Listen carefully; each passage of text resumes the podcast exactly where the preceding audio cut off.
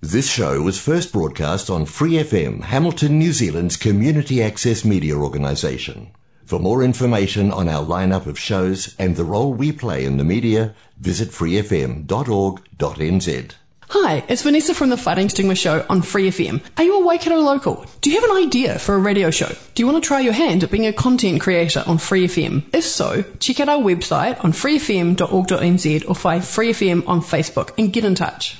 怀卡托华人之声，音质天成，悦动人生，伴我随行。怀卡托华人之声，音质天成，乐动人生，伴我随行。You are listening to Waikato Chinese Voices. Follow our radio, share the world. 您正在收听的是 FM 八十九点零怀卡托华人之声广播电台节目，我们在新西兰为您播音。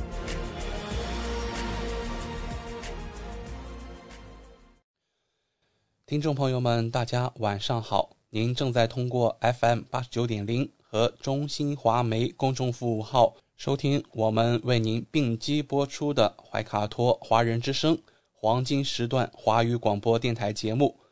我是今晚主播奥斯卡。那今晚还有我的搭档小峰、轩轩和潇潇为您带来精彩的华语资讯。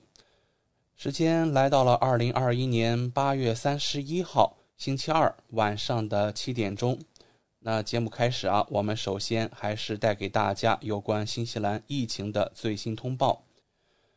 卫生部下午发布的最新的报告显示，今天新增四十九例社区传播，全部来自奥克兰。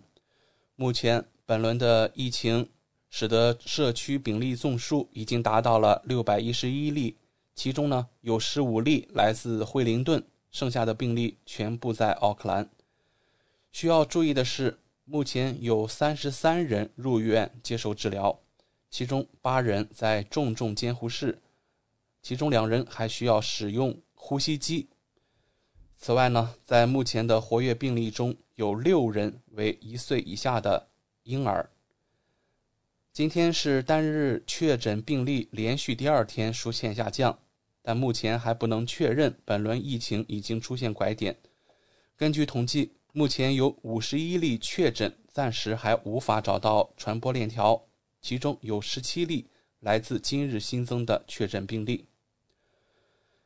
那今天啊，也是八月份的最后一天，同时也是全国四级封锁的第十四天。好消息是，从明天开始，奥克兰以南的地区将率先下调警戒级别至三级。那这当然也包括我们怀卡托地区。可是就在这个关键的节点啊，即将下调警戒级别的怀卡托地区，突然出现一例确诊。今天中午，一间坐落于奥克兰和怀呃汉密尔顿中间的一间监狱出现了一例新冠确诊，患者是一名在监狱工作的狱警。对于防疫来说，狱警的确诊啊，的确不是一个好兆头。首先啊，与其他居家办公的民众不同，在封城期间，作为必要工作者的狱警需要正常上班，这意味着他们有更多传播病毒的可能。其次，监狱的拥挤环境本来就不适合进行防疫，一旦发生病毒的大规模传播，后果不堪设想。成教部在当地的负责人 Byfree 在给全体监狱职员发送的邮件中透露，这名确诊的狱警周六白天在监狱工作，已接种了两剂疫苗，此前曾在一处涉疫地点出现，目前没有任何症状。这位惩教部在当地的负责人写道：“啊，周一晚上，当我们得知这名员工的检测呈阳性时，我们立即确定并联系了二十三名在其工作期间有过密切接触的员工，所有人都将按照卫生部的建议进行隔离和检测。这些工作人员要等到检测结果呈阴性，并获得卫生部或批准以后啊，才能返回工作岗位。毫无疑问。”监狱是一个非常特殊的场所，也是新冠病毒容易传播的高风险区域。疫情的影响将波及生活和工作在其中的每一个人。根据联合国的一份统计，全球各地绝大多数国家的服刑人员都受到了疫情的严重冲击。即使是资源相对充足的国家，比如新西兰，在缓和疫情对监禁设施的影响方面，也正在经历面临许许多多的挑战。好了，我是今晚的主播奥斯卡。那在今天，首先和大家见面的第一个栏目，依然是您熟悉的《中新时报》特约播出的读报时间。在以下时间段，您将会了解到明天即将出版的《中新时报》各个版面的精彩内容。关注天下，服务新华，主流视野，时代情怀。读报时间由《中新时报》特约播出。周二的中文广播节目，我们首先进入到了由新西兰南北岛全国发行的《中新时报》特约播出的读报时间。主持人小峰和奥斯卡会在这里和听众朋友们分享明天即将全国出版的《中新时报》各个版面的精彩内容。我们首先来关注一下《中新时报》版号 A 零二新西兰国内新闻第一篇文章。新西兰疫情最新播报。卫生部发布了最新的疫情通报，今天新增四十九例社区传播，全部来自奥克兰。目前，本轮疫情的社区病例总数已达六百一十一例，只有十五例来自惠灵顿。需要注意的是，目前有三十三人入院接受治疗，八人在 ICU。其中两人需要使用呼吸机。此外，在目前活跃的病例中有六人为一岁以下儿童。今天是单日确诊病例连续第二天出现下降，但目前还不能确认本轮疫情已经出现拐点。根据统计，目前有五十一例确诊暂时还没找到传播链条，其中有十七例来自今日新增的确诊病例。下面来看《中新时报》版号 A 零二第二篇文章，关于驻奥克兰总领馆领侨处继续暂停对外办公的通知。新西兰多日来连续报告数十起新冠肺炎社区感染病例，新全国继续维持四级警戒封城状态，何时降级有待新西兰政府根据疫情发展作出决定。为遵守疫情防控要求，中国驻奥克兰总领事馆领侨处办证大厅继续暂停对外受理签证、护照、公证认证等一切领事证件申请。同时建议所有申请人严格遵守当地防疫规定，疫情期间尽量减少不必要出行。驻奥克兰总领事馆八月三十日起启用中国领事 APP、护照旅行证、应急旅行证在线预约功能。原海外申请护照在线预约系统即日起停止使用。已经成功预约办理护照、签证等领事业务的人员，可在我馆领侨处办证大厅恢复办公后三个月内前来办理。无需重新预约，何时恢复对外办公将另行通知。下面来看第三篇文章：新西兰将分时分区下调新冠防疫响应级别。新西兰总理杰辛达·阿德恩三十日宣布，奥克兰地区将延长现行最高级别的四级新冠防疫响应至九月十四日，其他地区则将分时分区。调降防疫响应至三级。奥克兰八月十七日报告德尔塔变异毒株社区传播病例，全国于当天午夜进入四级防疫响应模式。据卫生部数据，三十日新西兰新增社区确诊病例五十三例，自八月十七日以来累计确诊五百六十二例，其中奥克兰报告五百四十七例。阿德恩表示，快速坚决的全国封锁初见成效。如不及时全面封锁，现在面对的情况会严峻得多。三十亿新增病例与前几日相比显著减少。阿德恩说，奥克兰以南地区自八月三十一日二十三时五十九分，将把防疫响应级别调降至三级；奥克兰以北地区则将根据当地废水检测结果评估新冠病毒传播情况，如结果为阴性。则于九月二日二十三时五十九分调降至三级。新西兰疫情防控分为四个级别，四级响应时，所有人居家隔离，切断所有可能的人际接触；三级响应时，大部分公共设施仍维持关闭，商业活动在保证十人上限和两米社交距离下有限开放。在任何防疫级别下，人们在公共场所都必须戴口罩。过去两周，受德尔塔变异毒株社区传播爆发影响，新西兰民众接种新冠疫苗积极性有所提高。截止八月二十九日，新西兰共有一百一十六万零七百人完成接种，但相较于其约五百万的人口规模，总体接种率仍偏低。下面来看《中新时报》A 零二最后一篇文章：南非新冠变种六月份就进入了新西兰。卫生部已确认，新西兰其实早就有了南非变异的新冠肺炎患者。在今天的一份声明中，卫生部告诉媒体，一名携带冠状病毒 C 幺二变种的旅行者于六月份抵达奥克兰。卫生部说。鉴于旅行者是从海外抵达，他们进入了隔离设施，所以这种变种没有进入社区。卫生部没有公布有关此病例的更多细节。据美国国家传染病研究所称，该变种 C 幺二于五月首次在南非被发现，从五月到八月，它首次以相对较低的频率被检测到，高达基因组的百分之二。卫生部表示，当时在新西兰发现该基因组时，该基因组已登记到国际数据库。卫生部和公共卫生人员都密切监测了所有令人担忧的变体。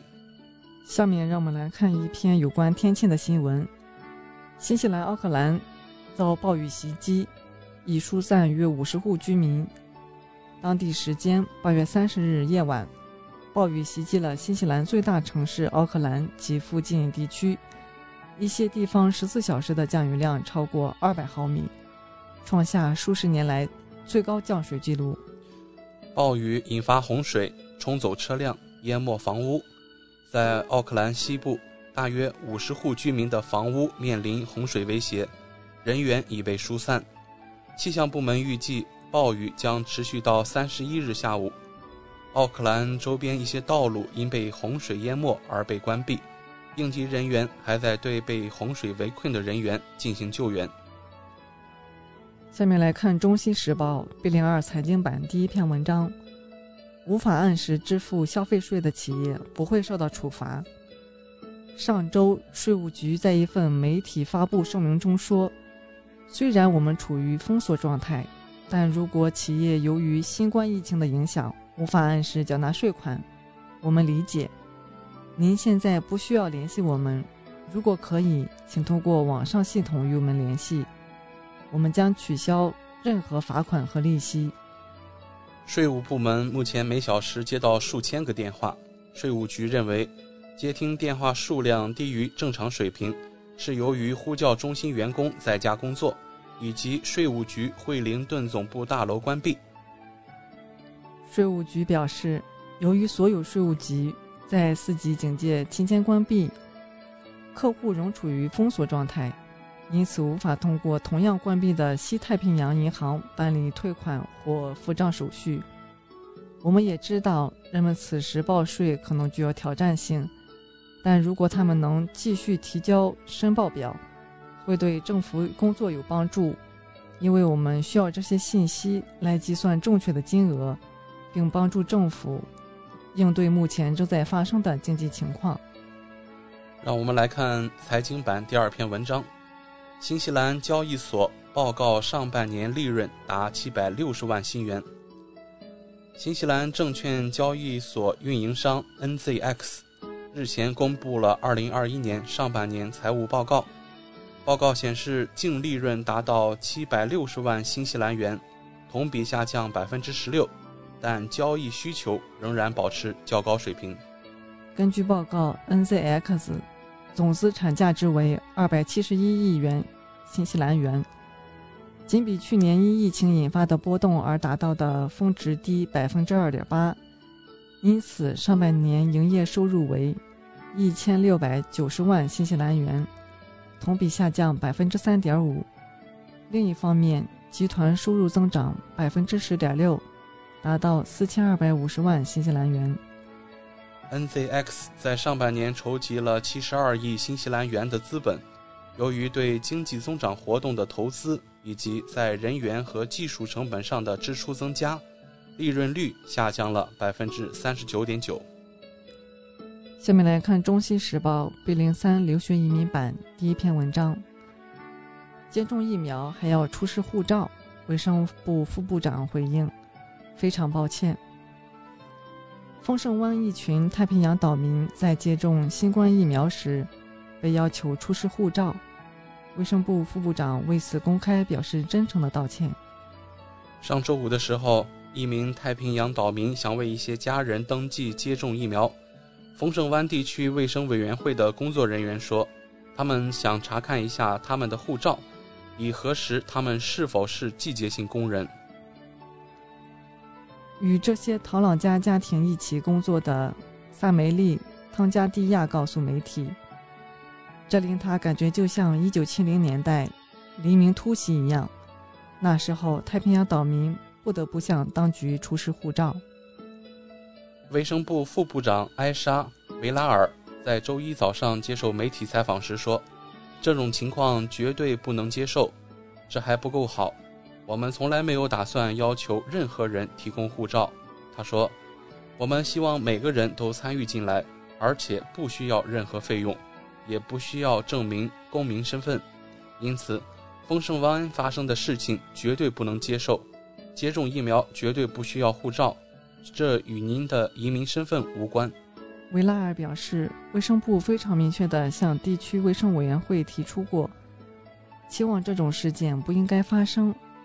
当事人表示，他们当时考虑过拂袖而去，但还是决定忍了。维拉尔说。他非常感激他们在这本来是一次非常耻辱的经历之后，仍然选择继续接种疫苗。我很高兴他们这样做了。我很抱歉他们有那样的经历。我当然不希望其他人再经历一次。地区公共服务专员埃兹拉·舒斯特说：“他已获悉这一社区事件，并一直在与地区卫生委员会合作，尝试解决这个问题。”他说：“人们非常失望。”事情需要改变，舒斯特认为，丰盛湾地区卫生委员会董事会已经为这可能造成的伤害道歉。丰盛湾地区卫生委员会在周日深夜发出一则 Facebook 声明，表示将努力确保同样的错误不再发生。由于要求在新冠疫苗接种预约时出示护照，这给我们的太平洋岛民社区造成了痛苦和伤害。我们毫无保留的道歉，这不是我们的政策，也不是我们的要求。我们对竟然发生了这样的事情深感失望。我们的承诺是确保我们解决导致这一次失误的问题，并确保它绝不会再次发生。我们遗憾地承认，这一事件影响了太平洋岛民社区对我们的信任和信心。我们今天已经写信给了当事人，并与之交谈。直接表达我们的道歉意。政府已明确表示，任何人无论是否为居民，都可以免费接种疫苗。让我们来看《中新时报》留学移民版第二篇文章：两国关系恶化，澳中合作办学项目被深度冻结。中国已经冻结长期以来中国大学与澳大利亚大学设立联合课程的做法，在新冠疫情爆发前。这是中国学生赴澳留学的热门途径之一。自2019年以来，中国没有批准任何澳大利亚大学与中国大学设立类似的联合办学项目，但其他国家的大学却获准继续设立联合办学项目，包括美国、英国、加拿大、法国、德国和新西兰。联合课程是指中国学生在国内的大学学习一到两年，然后到海外的大学完成学业。这些中外大学合作项目非常受欢迎。很多国家的大学利用中外合作项目，在中国建立生源市场。新冠疫情爆发前，澳大利亚各所大学与中国的大学设立了一百多门类似的课程，注册学生超过一点三万人。全球跨境教育协会有限公司高级副总裁孙金说：“自从2020年中澳双边关系进一步恶化以来。”中国教育部没有批准任何涉及澳大利亚大学的联合办学项目。中国教育部公布的数据也证实了这一点。自2019年批准五个澳大利亚合作办学项目以来，中国再也没有批准澳大学的合作项目。形成鲜明对比的是，2020年中国批准了澳大利亚在国际教育领域主要竞争者的众多联合办学项目。包括与美国大学的十五个，与英国大学的七个，与加拿大大学的两个，与新西兰大学的一个。今年早些时候，中国教育部谴责四所澳大利亚大学在中澳合作办学中存在优质教育、资源投入不足、低水平重复办学、教学质量整待保证等问题，称将成立工作组来评估学位质量。本月早些时候，中国教育部表示，近三百个中外院校合作项目将被终止，其中四十八个项目涉及澳大利亚大学。这一举措起初引起外界担忧，但很快就被证明是一项常规操作工作，主要针对那些不再活跃的合作项目。下面来看《中新时报》四零二旅游版，新西兰航空转发政府通知，隔离酒店不再。接民众预订。新西兰航空表示，政府已向他们发出通知，称额外的管制隔离设施房间目前将只会用于紧急分配。这意味着现阶段一般公众不能再预订隔离房间。在管制隔离设施官网上，政府也发出通知，便是鉴于目前新冠疫情。MIQ 暂时了暂停了释放新的房间，这几天没有新的 MIQ 房间可供预订。当系统恢复正常时，会另行通知各位。下面来看《中新时报》四零二旅游版第二篇文章：有意南非，新西兰航空暴亏逾三亿纽币。由于新冠大流行的持续影响，新西兰航空的收入几乎减半。该公司报告亏损了2.89亿纽纽币。这家国有航空公司截止2021年6月的全年亏损低于2019到20财政年度。在上一年度，该公司因资产注销和其他一次性成本而亏损4.54亿纽币。他报告的今一年度营业收入为25亿纽币。比上一年下降了百分之四十八，税前亏损为四点一亿纽币，在上一个财政年度，这一数字为六点二八亿纽币。截止八月二十四日的流动性资产为十三亿纽币，这包括一点八三亿纽币的现金和十一点五亿纽币的未提取资金，这些资金来自政府向新西兰航空提供的备用贷款。新西兰航空预计在未来几个月从备用贷款中提取更多的资金。新西兰航空公司报告称，随着这一年的应对疫情的进展，国内运力强劲反弹，在截至七月的三个月内达到了疫情爆发前的百分之九十三。这是由于国内客户对休闲的强烈需求和企业客户的回归。与上一年相比。其国际飞行能力下降了百分之五十五。由于空运支持计划，货运收入与上一财政年度相比增长了百分之七十一。首席执行官格雷格·弗兰表示，长途国际旅行的恢复似乎还有一段时间。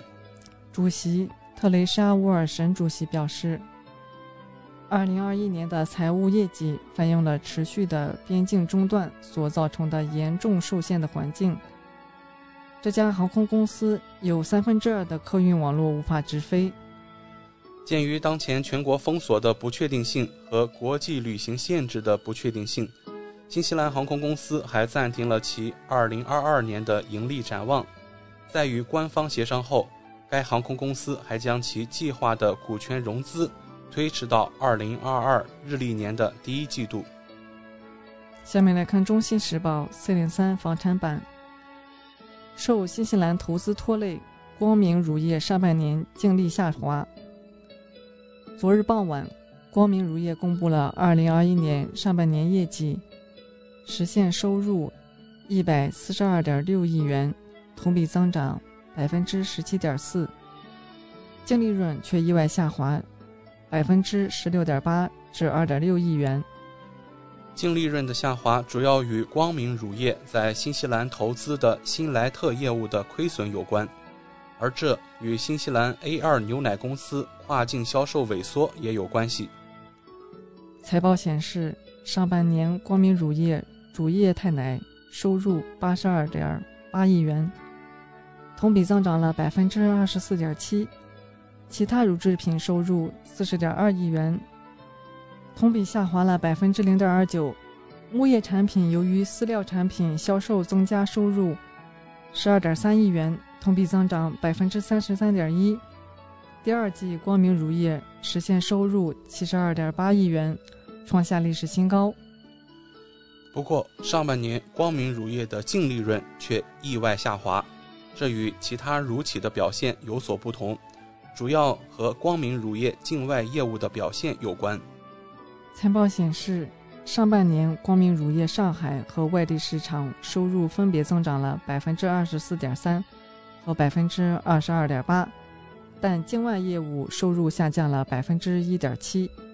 其中，核心业务新西兰新莱特上半年实现营业收入三十一点二一亿元，当期亏损零点七六亿元。在二零二零年同期，新莱特则实现收入三十一点七亿元，并带来了二点八亿元的净利润。光明乳业方面解释称。新莱特的亏损主要是受全球宽松货币政策和财政政策推动下原奶价格的大幅上涨，以及新西兰海运运力不足造成的出货量减少，国际海运成本大幅上调，以及关键客户跨境销售渠道受到疫情影响等共同影响所致。独立乳业分析师宋亮认为。这里的关键客户应为新西兰 A2 牛奶公司。疫情后，A2 牛奶公司的婴幼儿配方奶粉在跨境电商销售也受到影响而萎缩，进而影响到了新莱特。公开资料显示，A2 牛奶公司自2010年起与新莱特及坎特伯雷牛奶供应方合作，生产 A2 婴儿配方奶粉，并间接持有百分之二的新莱特的股权。值得注意的是，今年八月，A2 牛奶公司宣布完成了对新西兰马陶拉工厂百分之七十五股权的交易。宋亮认为，在完成并购后，A2 牛奶公司不排除会将业务重心逐步向马陶拉工厂转移。对新莱特的后续影响还有待进一步观察。让我们来看房产版第二篇文章：未来几年全球买房门槛不降反升。路透对房市专家进行的调查结果显示，全球多数主要房市自新冠肺炎疫情爆发以来的涨势可能已经触顶，但在未来几年内，各国民众的购屋负担能力仍可能保持不变或变更差。调查结果显示，多数专家认为，这一波房价涨势将在未来两年内降温。不过，由于多数央行预料到明年仍可能将基准利率维持在逼近历史低点的水平，因此房价涨势仍有望轻松超过薪资涨幅。此外，原物料成本上扬，加上许多市场缺乏平价住宅，各地房价几乎笃定将进一步走高。这意味着对多数民众而言，购房门槛只会越来越高，尤其是首购族。路透调查显示，当问及未来几年各国购屋负担能力将如何变化时，逾百分之八十受访者表示。所在国家民众的购物负担能力将保持不变或变更差。在这八个主要房市中，百分之四十九受访者认为该国民众的购物负担能力将变差，且在今年房价涨势凶猛的市场中，这个数字都远高于百分之五十。富国银行资深经济学家马克说：“房价大涨已抵消低利率的影响。”导致许多民众延后买房计划。让我们来到《中新时报》第零二文娱版。新西兰发现海洋生态系统的功能盈余度与温度呈正相关。新西兰维多利亚大学一项课题研究组在研究中取得进展。他们的研究发现，新生代海洋生态系统的功能盈余度与温度呈正相关。该研究于二零二一年八月二十七日发表于。国际学术期刊《科学》杂志研究人员发现，在约四千万年的时间跨度内，新西兰浅海化石记录中，一个地区的物种数量、生态功能群的数量和海洋温度之间存在正相关关系。该关系表明，功能冗余随温度增加，这揭示了。生物多样性的空间结构、功能荣誉的温度依赖性和中纬度浅层海洋生物多样性之间存在长期和持久的关联。最后，让我们来到《中信时报》法律版，我们来看一篇文章：警方非常失望，皇后镇聚众骑车需救援。上周五，皇后镇一名山地车女车手在运动中受伤，几名警察和救护人员参与了两个多小时的救援。但发现车道上还有五十名山地车手，警方对于公众的违规行为表示非常失望。事故发生在当地一个山地自行车公园，女车手手受伤后，需要一辆四驱车以及警察和护理人员将她带离，然后用直升机送往丹尼丁医院。在接到报警后赶到现场的警员。估计这条车道上还有五十名或更多数量的山地自行车手。警方在稍后与骑车人交谈，并将考虑对他们违反限制规则的行为进行处罚。警察局长安德鲁·科斯特在周六的一份声明中说：“车道上的其他山地自行车手接受了警方的四级警戒规则的教育。”他说：“我们想提醒人们。”在四级警戒下，锻炼只能在您的附近进行。任何可能导致救援或紧急响应的娱乐活动都是不允许的。虽然警方仍在采取教育优先的方法，但正如我们的回应所示，我们将在需要时迅速采取执法行动。科斯特还表示，在奥克兰以南的地方都在周二午夜调至三级警戒之前，曼努考县公路警务人员。已经在该地区的南部进行了部署。官员们注意到，周六早上的交通量很低，但合规性很高。自四级警戒生效以来，截止周五下午五点，全国共有九十三人被指控犯有九十九项罪行。这主要是由于在四级警戒的前几天进行的抗议活动以及其他违反限制的故意行为。在提起的九十九项指控中，六十五项是因为未能遵守新冠疫情命令，二十一项是因为不遵守指示、禁止、限制，十一项是违反卫生法，两个是攻击、威胁、阻碍、阻挠执法人员。在同一期间，警方发出了二百五十六次正式警告，其中八十七次是因为未能遵守新冠疫情命令，一百零四次是因为未能遵守指示、禁止。限制六十八次是因为违反卫生法。自二零二一年八月十九日以来，警方一直在发布与新冠疫情相关的违规行为。截止二零二一年八月二十七日下午五点，警方已在全国发出一千五百九十四份违规通知。好了，以上就是今天读报时间的全部内容。在此，我们也感谢《中新时报》对本节目的大力支持。中新时报 Asia Pacific Times，新西兰南北岛全国同步发行。关注天下，服务新华。即刻关注官方微信公众服务号“中新华媒”，在线读报、华语广播、视频报道，应有尽有。您关心的时政新闻，您关注的生活爆料，您想知道的商业资讯，您想了解的社会百态，离不开您的《中新时报》。您正在收听的是怀卡托华人之声，调频立体声 FM 八十九点零。这里是新西兰中文广播电台节目。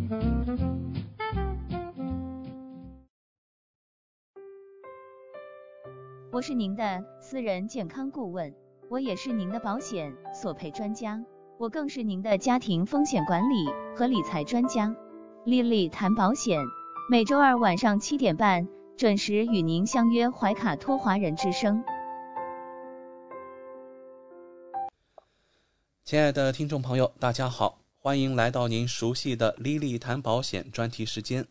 我们邀请纽西兰顶尖的专业保险和理财专家 Lily 女士，与收音机前和正在线上收听节目的新朋友、老朋友们打个招呼。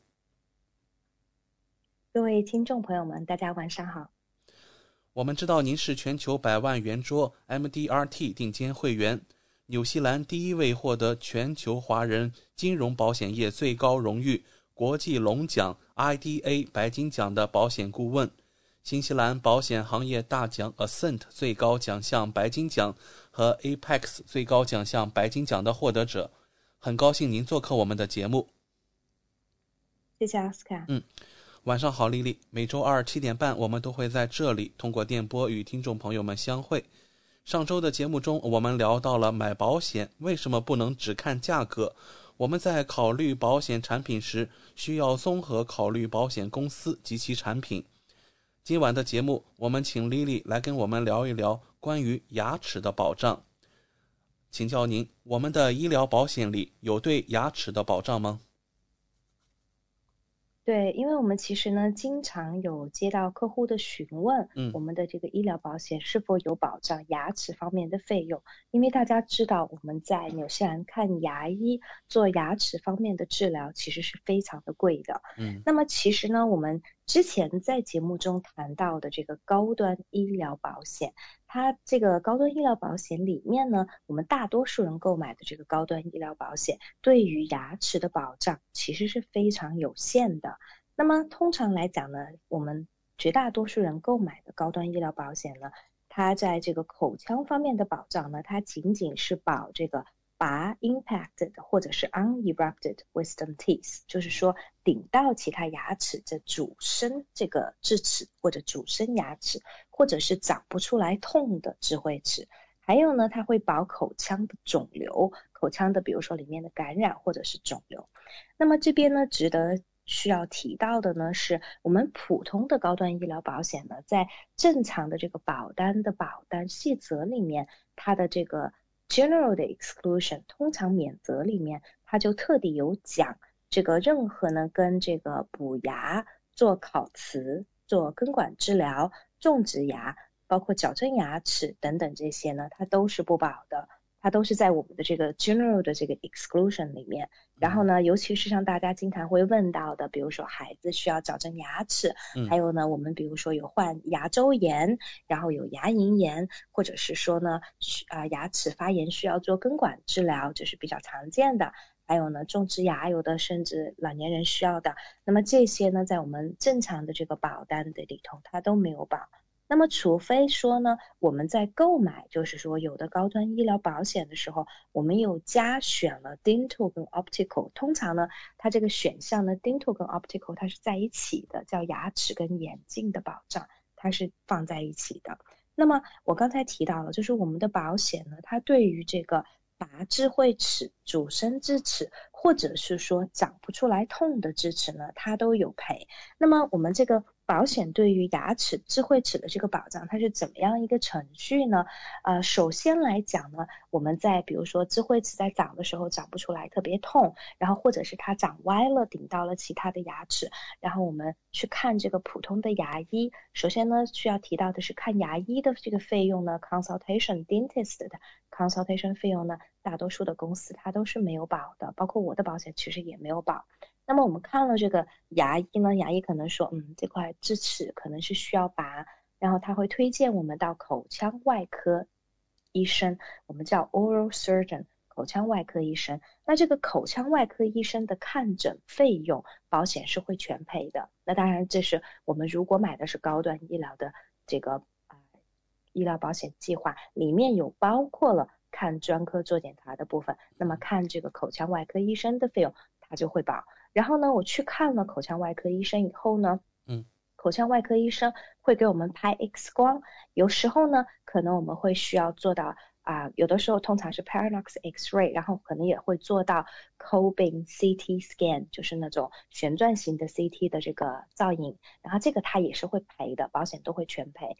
然后呢，通常医生呢拍完了这个 CT 的片子以后呢，他就会跟我们说，好，那么这个智慧齿呢，我们能看到是顶到了其他牙齿，然后呢可能会影响到你其他牙齿，并且它有影响疼痛，所以我们会建议你把它拔掉。那有的时候呢，我们会发现，比如说我们是有有长两颗智慧齿，两颗智慧齿都有问题。也有的时候呢，有的客户他可能是长了四颗智慧齿，其中只有两颗有问题，两颗是完全正常的。所以医生可能会建议你拔两颗有问题的这个智慧齿。有的时候医生也会建议你四颗智慧齿都需要拔。像我自己呢，当年我。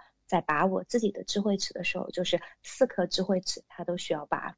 那么这个时候呢，医生他会给一个报价，就是我做这一台手术的这个报价。那这个呢，其实就是口腔外科手术。我们在高端医疗保险里面呢，这样的保障呢是在我们的手术，就是 surgical 的这个 benefit 上面的手术的这个。大限额的下面的，那如果我买的保险公司呢是没有上限的，那么自然无论多少钱它都会赔。那大多数的公司呢，在手术方面的限额都是没有上限或者非常的高，那么所以呢，这个是肯定足够用的。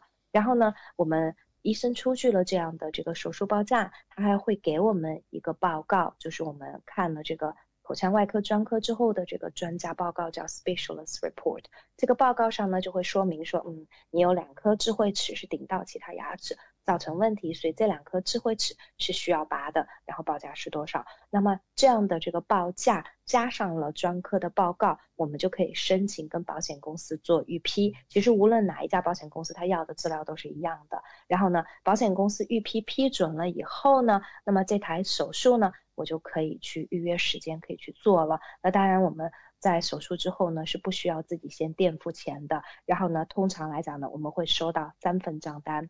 啊，这个就是我们之前在谈到这个医疗保险索赔的时候，也有提到过，就是正常的一台手术，无论是小手术，无论是大手术，基本上来说，我们的账单都是分成了三块。第一块呢，就是这个手术外科医生他动手的这个费用。那么第二部分是麻醉师的费用，因为呢，往往这样的手术是全麻。全身麻醉进行的，没有任何痛苦。然后呢，这一点可能跟很多华人朋友在国内的这个牙齿治疗的经历很不一样。很多人他可能觉得会很怕痛啊，说到拔智齿就会很担心，脸会很肿，又会很痛。其实没有，在这边的话呢，他通过如果是手术 procedure 是全身麻醉，你一点感觉都没有，然后醒来也没有什么副作用。就我自己的个人经历来讲，脸都没有肿，一点都没有肿。当然，你术后吃东西肯定是要注意的，这个是毫无疑问。但是呢，整个来说康复是非常非常顺利的，而且呢，就是嗯没有任何痛苦，这是很重要的一点。然后呢，所以就说。我们这个啊手术之后的这个账单呢，我们会收到这个医生的账单，动手术的费用、麻醉师的费用，还有比较贵的一块是这个医院的收费。医院的收费呢，往往可能会是牵扯到医生使用他们的手术室、使用他们的设备，还有他提供的手术中相应使用的药物。那当然，这个手术是不需要住院的。我们通常可能就看到底是拔一颗牙还是拔四颗牙，可能也就是个。三十到四十分钟的一个很小的一个 procedure，然后完了之后可能休息几个小时，我们就可以出院了。那所以呢，通常收到这样的账单之后呢，我们可以直接转发给保险公司，保险公司会直接付给这个医疗服务的这个提供商。那当然了，如果我们的这个购买的保险里面呢，我们有选择垫底费，我们在这个手术住院部分有选垫底费。当然，我们大多数的客户呢，保险在手术住院上面都有选择垫底费，包括我自己的，因为这样做呢性价比更高，因为我们的垫垫底费呢，只有在住院做手术的时候才要去付，那看专科跟做检查是不需要付垫底费的。那么所以呢，如果假设我们在购买保险的时候，我们有选择，比如说五百块钱的垫底费，那我做这一台手术呢，那这个五百块钱是需要自付的，那剩下的这个部分呢，保险公司会付。那很多人可能会很好奇，那这样的手术大概会花多少钱呢？呃，说出来可能大家都不敢相信。我们在这边手术外科做这个拔智慧齿的手术，四颗牙，我最近处理的索赔六千多块钱纽币，可以说相当相当贵，可以快接近七千块钱了。我记得我那个时候做手术的时候，大概也就才四千多块钱，嗯，七千块钱的样子吧。然后呢？这么几年，就这几年一直可以看到这个医疗通货膨胀涨得非常的厉害。然后从一个很简单的一个口腔外科手术，我们就能够看到它非常非常的贵。而且呢，很有意思的是呢，就是我们在做这台手术的时候，无论我是就拔一颗智慧齿，还是我拔四颗智慧齿，其实价格差别不大。我们往往看到就是说，有的时候外科医生他在会给建议的时候，他会说，哦，我们检查了你有四颗智慧齿。其中有两颗呢是顶到了其他牙齿的主生智齿，这两颗是需要手术去除的。可是呢，你有另外两颗的智慧齿呢，目前来看没有问题。可是呢，你也可以一起把它拔掉，因为免得以后出现问题。那我们在申请索赔的时候呢，那保险公司因为它只会赔影响到我们这个。牙齿的主生智齿，或者是长不出来痛的智齿，如果你是正常的智齿，那当然你是可以不需要拔的，所以保险公司它这个是不赔的。那所以有的时候医生在建议说你可以拔四颗，我们会看到他的账单上面可能另外两颗的费用可能就是一百块钱的样子，很便宜，因为你在做这台手术的时候顺便就把另外两颗牙齿它把嗯拔掉了，那么大部分的费用其实都是保险公司它在理赔的，因为主要的费用是这个住院使用这个医院设备。啊，手术室的费用，还有麻醉师的费用，还有这个医生他主要动手的这个费用，大头基本上他都能 cover。如果说我们要多拔两颗额外的牙齿的话，其实没有多多少。所以保险公司在理赔的时候，他也很灵活的，其实他把就是不需要做的这两颗的可能移出来，然后呢，因为医生的报价是非常清楚，明细写的非常非常的清楚的，所以呢，就是这是第一个，就是刚才我谈到的，我们的这个保险的话呢，在这个。对于牙齿的这个保障呢，我们在正常购买的这种医疗保险里面呢，它的保障呢其实是很有限的，除非我们有加选购买这个 optical 跟 dental 的这个部分。嗯，我们听说啊，儿童矫正牙齿也可以保险，那这是真的吗？这个问题很有意思。最近呢，啊，有一些。嗯，保险顾问，奥克兰的华人保险顾问在电台上呢，他们在奥克兰的电台有做节目，在专门在宣传，是说儿童购买医疗保险去保障矫正牙齿的费用。包括我之前有看到呢，屯里有另外一位保险华人保险顾问也是有写到文章，是说啊，就是啊，儿童去购买这个医疗保险是为了去就是报销矫正的这个费用。嗯嗯。儿童的这个嗯矫正牙齿的费用呢，在有些保险里面的确是有保障。我来举一个例子，你比如是说啊，前段时间在做带病投保的这个 NIB 的公司，NIB 的这个公司里面呢，它在这个它最好的计划叫 Ultimate Health Max，它最好的这个计划里面呢。你就可以加选叫 dental 跟 optical 眼睛跟牙齿的这个保障，然后如果我们有加选这样的保障的话呢，那么它里面呢一年可以索赔到五百块钱去理赔我们牙齿做清洁补牙，然后呢包括这个拔牙，然后包括我们放牙套安装牙套，它一年可以赔到五百块钱，但是呢它是只赔这个整体费用的百分之八十。比如说啊，我要去做这个补牙齿，然后呢，我比如说我是啊，总共花了有比如说一千块钱，然后呢，它这个理赔百分之八十，上限是五百，那那我只能赔到五百块钱，所以它是赔百分之八十我产生的这个实际费用，然后上限一年的上限是到五百块钱，所以呢，这个是它的第一个部分的这个保障。然后第二个呢，就是它的这个对于补对于这个矫正牙齿，就是刚才刚才您问到的这个儿童包括矫正牙齿，它赔 orthodontic treatment，就是这个矫正牙齿，但是它这个上限呢只有五百块钱，它这个上限，并且你要就是要想索赔这个矫正牙齿，一定要有两年的等待期。所以呢，我要购买这个保险，交保费，交到两年以后，我才可以索赔到这个五百块钱。那么，嗯，我来给大家举一个很有意思的一个例子。你比如是说，我们以一位嗯儿童去购买这个保险，那么如果是说啊，我们这个一个小孩子去购买这个啊。就是我刚才提到的 NIB 这家公司的这个医疗的这个保险，购买的 Ultimate Health Max 它的这个顶尖计划。然后呢，我们选了两百五十块钱的垫底费，因为大部分孩子我们都选两百五十块钱的垫底费。我随便举一个例子，那么这个计划中呢，也包括了就他正常的专科检查、住院手术。然后我们去加选这个啊眼科跟牙齿，就刚才我提到的这个 Dental 的这个 option。那么我的每个星期的保费呢，大概是八块两毛钱的样子。所以呢，我一年的话呢，大概是四百多块钱，我这个保费一年付了四百多块钱，对吧？那么我要付两年，我要付八百多块钱，我就可以去索赔这个矫正牙齿了。那我付了八百多块钱，可是我总共能索赔回来呢，是在一年中是五百块钱，对吗？嗯。那还有一个问题就是，有多少孩子的这个矫正牙齿是有超过两年以上呢？我相信不多吧，应该是很少。嗯。对，大部分的可能就是在一年多的时间就已经完成了。那么，所以说呢，如果我仅仅是为了去矫正牙齿而去购买这个保险呢，大家可以自己算一下到底划不划算，因为我要先交两年的保费，对吧？刚才我举的这个例子。那么我们再退回来说，作为成年人，你比如说我们举个例子，一位三十岁的女性，然后我们如果正常购买一个高端的保险，就像我之我们之前提到的带病投保的这种高端医疗的保险，一周大概就是二十七块钱的样子，大概。然后呢，如果我们要加选了这个。啊，眼睛跟牙齿方面的保障大概就要四十块钱了，所以贵了百分之五十，差不多贵了百分之五十。那么问题就还是在这里，我如果加选了这部分，我要去矫正牙齿，我也要交两年的保费，然后我才可以索赔百五百块钱。所以呢，很有意思的是，很不幸，很多保险顾问用这个做噱头，去 去想要。让大家去购买这个保险，是为了是讲，其实我个人认为这个看法是很错误的。当然不是说它这个产品它没有市场，它既然设计出来是肯定会有有这个需求的这个人们的，可是它绝对不是适合大众的这样的计划。因为很显然，刚才我举的这个例子，在实际应用中，我们大家就要考虑，第一个，我是否是需要先交两年的保费，这是第一个；第二个，我是否是说，嗯。我有做好心理准备，我要去矫正这个牙齿。孩子矫正牙，矫正牙齿挺贵的，在纽西兰很多的医生、牙医的收费，我之前看到过的账单大概六千多块钱。这还是就是普通的这种就是矫正。如果我们做 Invisalign 就非常贵了。Invisalign 我之前看到有客户做，但自费了，超过一万块钱。Invisalign 就是啊，就是啊五。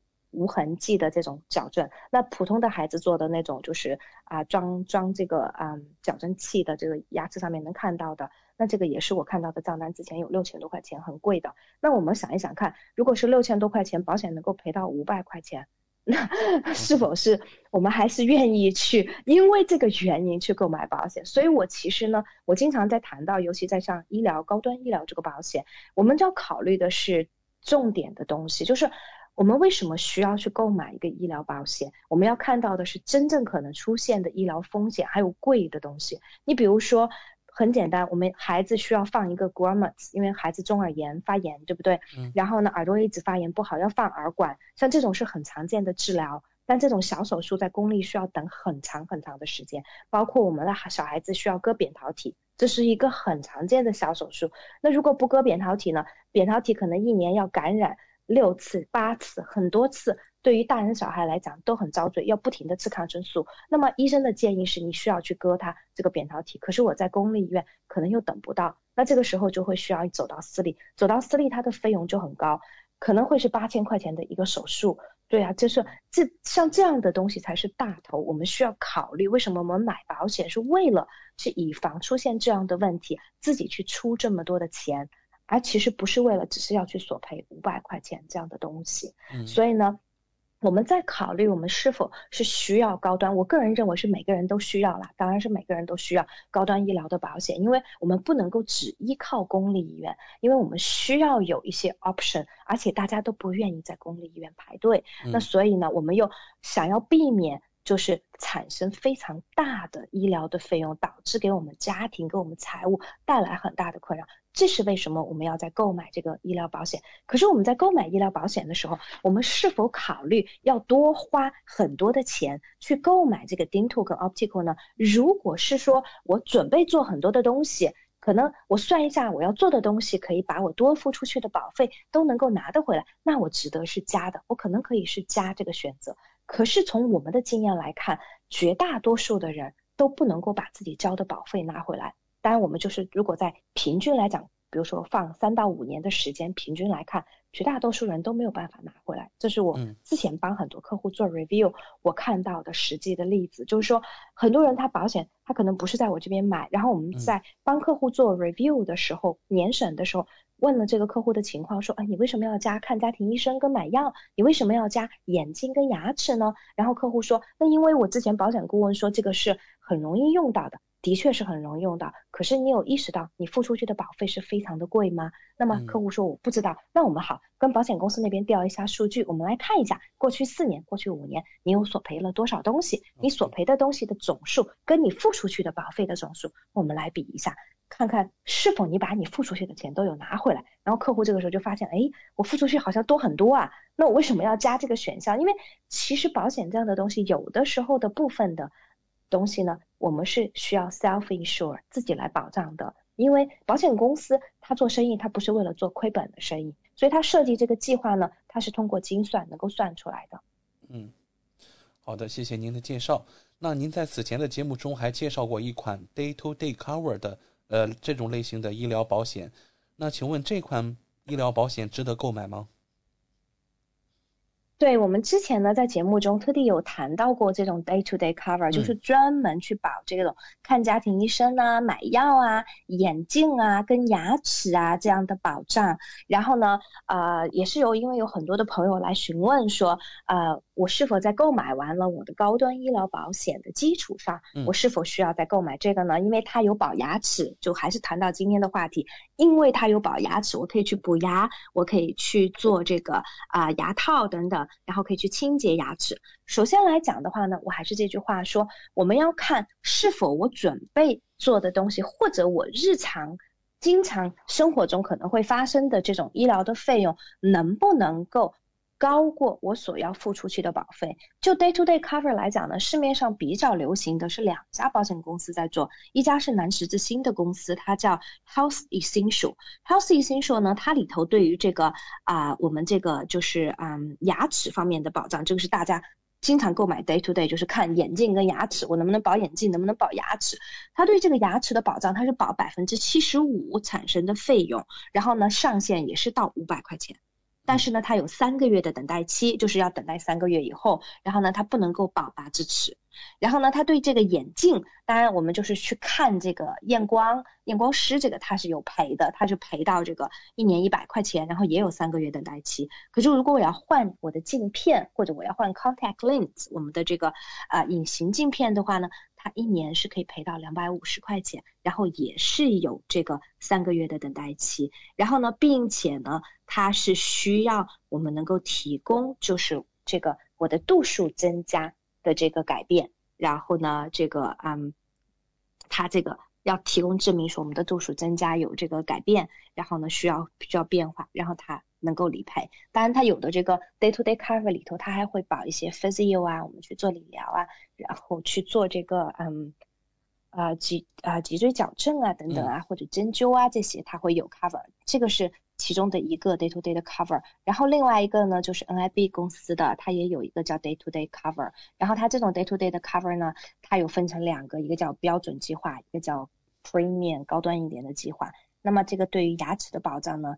基础计划是七百五十块钱一年，然后它只保百分之六十，然后呢，高端一点的计划呢就是一千块钱一年，就是跟我刚才提到的，就是我前面提到的，我们如果在 Ultimate Health Max 它高端医疗中加选 Dental 跟 Optical 有保五百的这个牙齿的正常的这个啊、清理啊补牙，加上五百保这个矫正牙齿，所以它在这个它 Day to Day Cover 里头，它是总数是一千块钱，包括了牙齿的这个矫正，然后呢，它是保百分之八十这个费用，那么很有意思，它这个报价的话呢。最低的这个价格，它叫 From 多少钱？大家可以上网也都可以查得到，在 nib.co.nz 上面可以自己去看。这个标准的价格一个礼拜大概要十六块多钱一个礼拜，所以大家可以算一下乘以五十二，那么一年的话呢，差不多就是六百多块钱了，对不对？嗯那所以呢，嗯，首先来讲，它也是有等待期的，所以我们可以算一下说，如果我要想考虑这样的保险，那么首先来讲，我能不能够把我交的钱拿回来？它比如说它这个 premium 的计划十六块钱一周，五十二就八百多块钱了，其实还不是六百多，是八百多块钱。然后它这个九块八毛六是标准计划一周，那一年的话就是五百多块钱。那所以其实它不便宜，一点都不便宜，而且我能拿回来的东西呢是非常有限的。它里面当然也是对眼镜会有一一点保障，但是非常非常的少。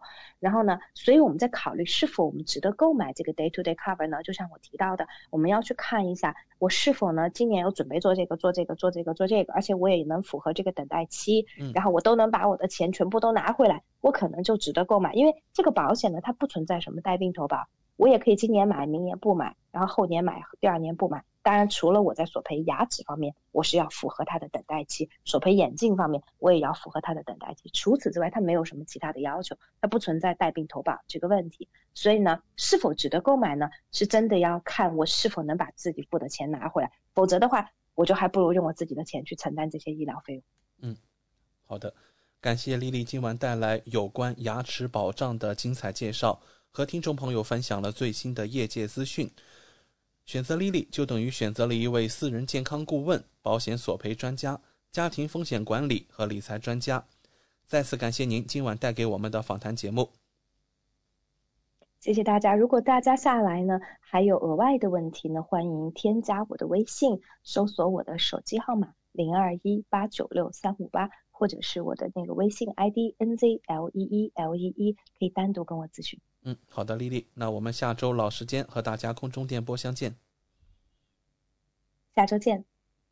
跟丽丽买保险，关键时刻从来不会让您失望。听众朋友不但可以在每周二晚间七点半收听到丽丽在怀卡托华人之声的专题节目，还可以在每周全国出版的《中新时报》财经、保险、金融版面找到丽丽的专栏文章和联系方式。我是您的私人健康顾问，我也是您的保险索赔专家，我更是您的家庭风险管理和理财专家。丽丽谈保险，每周二晚上七点半准时与您相约怀卡托华人之声。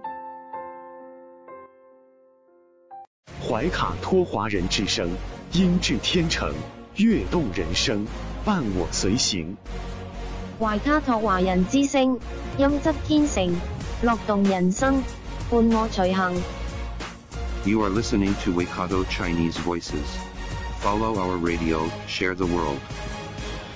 您正在收听的是 FM 八十九点零怀卡托华人之声广播电台节目，我们在新西兰为您播音。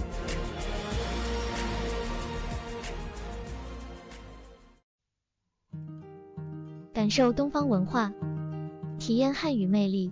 怀卡托华人之声电台主播轩轩主持，中文了不得，让您足不出户，感受地道中文，轻松学汉语，快乐中国行。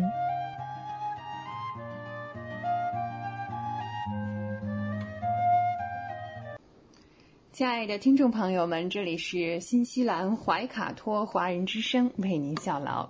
接下来呢，还是轩轩为朋友们带来中文了不得。无论在祖国还是海外，熟悉的乡音总是让人感到温暖亲切。中文不但博大精深，而且好学好玩，很有趣。比如我们这个小栏目的名字。中文了不得，还可以说不得了，更可以说了得。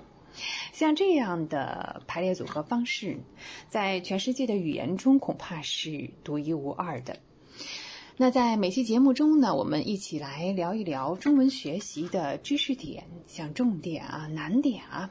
此外呢，每期再介绍一点中国文化常识，可以与汉语学习相结合，活学活用，事半功倍。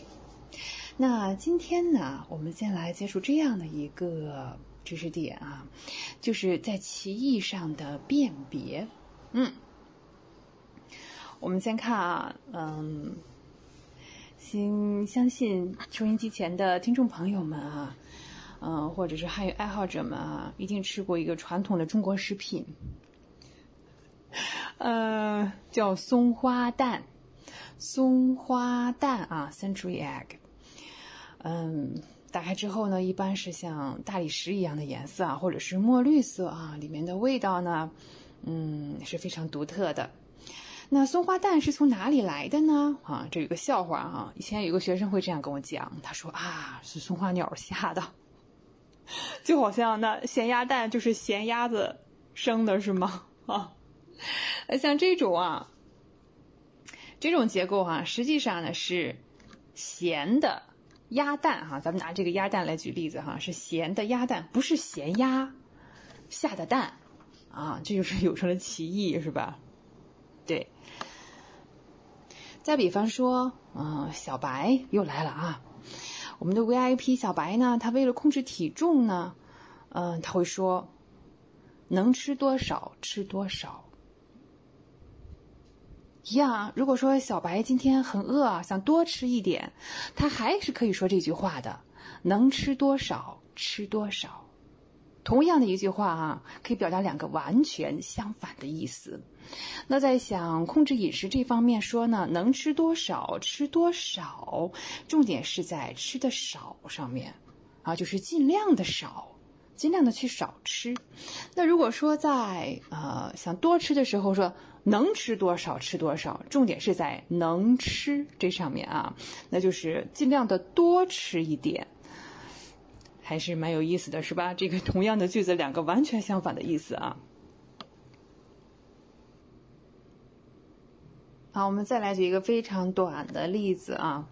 通常都是这样的话哈，呃，这个句子很简单，只有五个字加一个标点符号，就是我想起来了，我想起来了。好，我们再看换一种读法，我想起来了。我想起来了，啊，我们看第一种读法当中呢，我想起来了，哦，就突然想起了某件事情，嗯，第二种呢，我想起来了，你看重点在起来了，那可能是嗯，到了早上该起床了，是吧？啊，那就我想起来了，嗯。由此可见啊，汉语呢，有的时候是一种模糊语言，因为它没有时态的变化啊，也没有这个什么复数啊、单数啊、变格变位啊。这个时候呢，比如说词类呢，也是不能一下子确定的。那我们应该怎么来理解呢？那就必须要看上下文，我们需要左顾右盼啊，看一看上下文啊，内在的联系，才能真正的理解句子的意义。呃，如果说单独的啊。给你几个几一个一个句子是很容易引起歧义的，但是呢，句子放在具体的这个语境当中啊，有上下文的时候，哎，这种歧义就消失了。嗯，好，我们再看这个，还是刚才那句话啊，我想起来了和我想起来了啊。小白说，我想起来了，电影票在桌子上，对吧？电影票在桌子上，我想起来了，小白想起来了，电影票在哪里？那么再看第二个，说我想起来了，这个时候呢，我们还是用小白吧啊。小白说：“哎呀，我想起来了，一会儿要去看电影。我想起来了，就是我休息好了啊，一会儿要去看电影。啊，同样的句子是吧？现在有了上下文就很明确了，是吧？对。”所以呢，消除歧义的根本方法呢，就是在上下文当中呢，来理解它的情理和含义。那我们看口语当中，像我们刚才举的这个例子啊，可以通过语音重读的办法来区别，这就是说声调啊，还有这个声调的重读是多么的重要哈。嗯，就刚这个，我想起来了和我想起来了，是吧？好，我们最后哈，再来最后一个例子啊，关于这种情况，再来一句叫“我们没有做不好的事情”。好，再来一遍，“我们没有做不好的事情”。分开一下啊，我们没有做不好的事情，对我们做的事情都是好的，不好的事情没做过，表这个意思是吧？哎，我们没有做不好的事情。是的，就像这个新冠病毒溯源啊，中国应该说在世界范围当中啊是最尽力啊，不仅是自己抑制了疫情，还帮助其他的国家和地区啊，所以呢，我们没有做不好的事情。啊，为什么到我们这儿来溯源呢？本来也不是我们这儿来的，是吧？嗯，好，我们没有做不好的事情，这是一种情况。我们换一种读法，还是这个句子，再来一遍。我们没有做不好的事情。好，你看啊，现在这个做不好连在一起，变成了一个形容词，一个定语啊，来形容后面事情。我们没有做不好的事情。对，嗯。中国人也是有这种精神，是吧？不管面对呀，是疫情也好，还是其他的困难啊，我们没有做不好的事情，对我们都能做好啊。我们没有做不好的事情。好，这是我们举的最后一个例子啊。接下来呢，我们再来看汉语当中的啊另外一种现象哈，呃，还是跟这个歧义差不多啊，需要辨别的。啊，我们举个例子哈，比如说找人问问。找人一问，看起来意思上非常相近，是吧？但用法上不太一样啊。你再比如说，开门看看，好，再换成开门一看，啊，是吧？不一样哈。我们来看哈，把后面加上，比如说，小白要找人问问，北京路怎么走。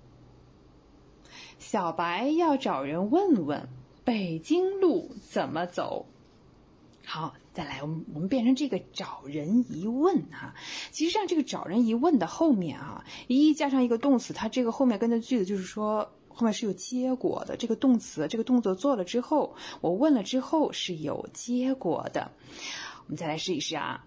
小白找人一问就知道了北京路该怎么走。小白找人一问就知道了北京路该怎么走。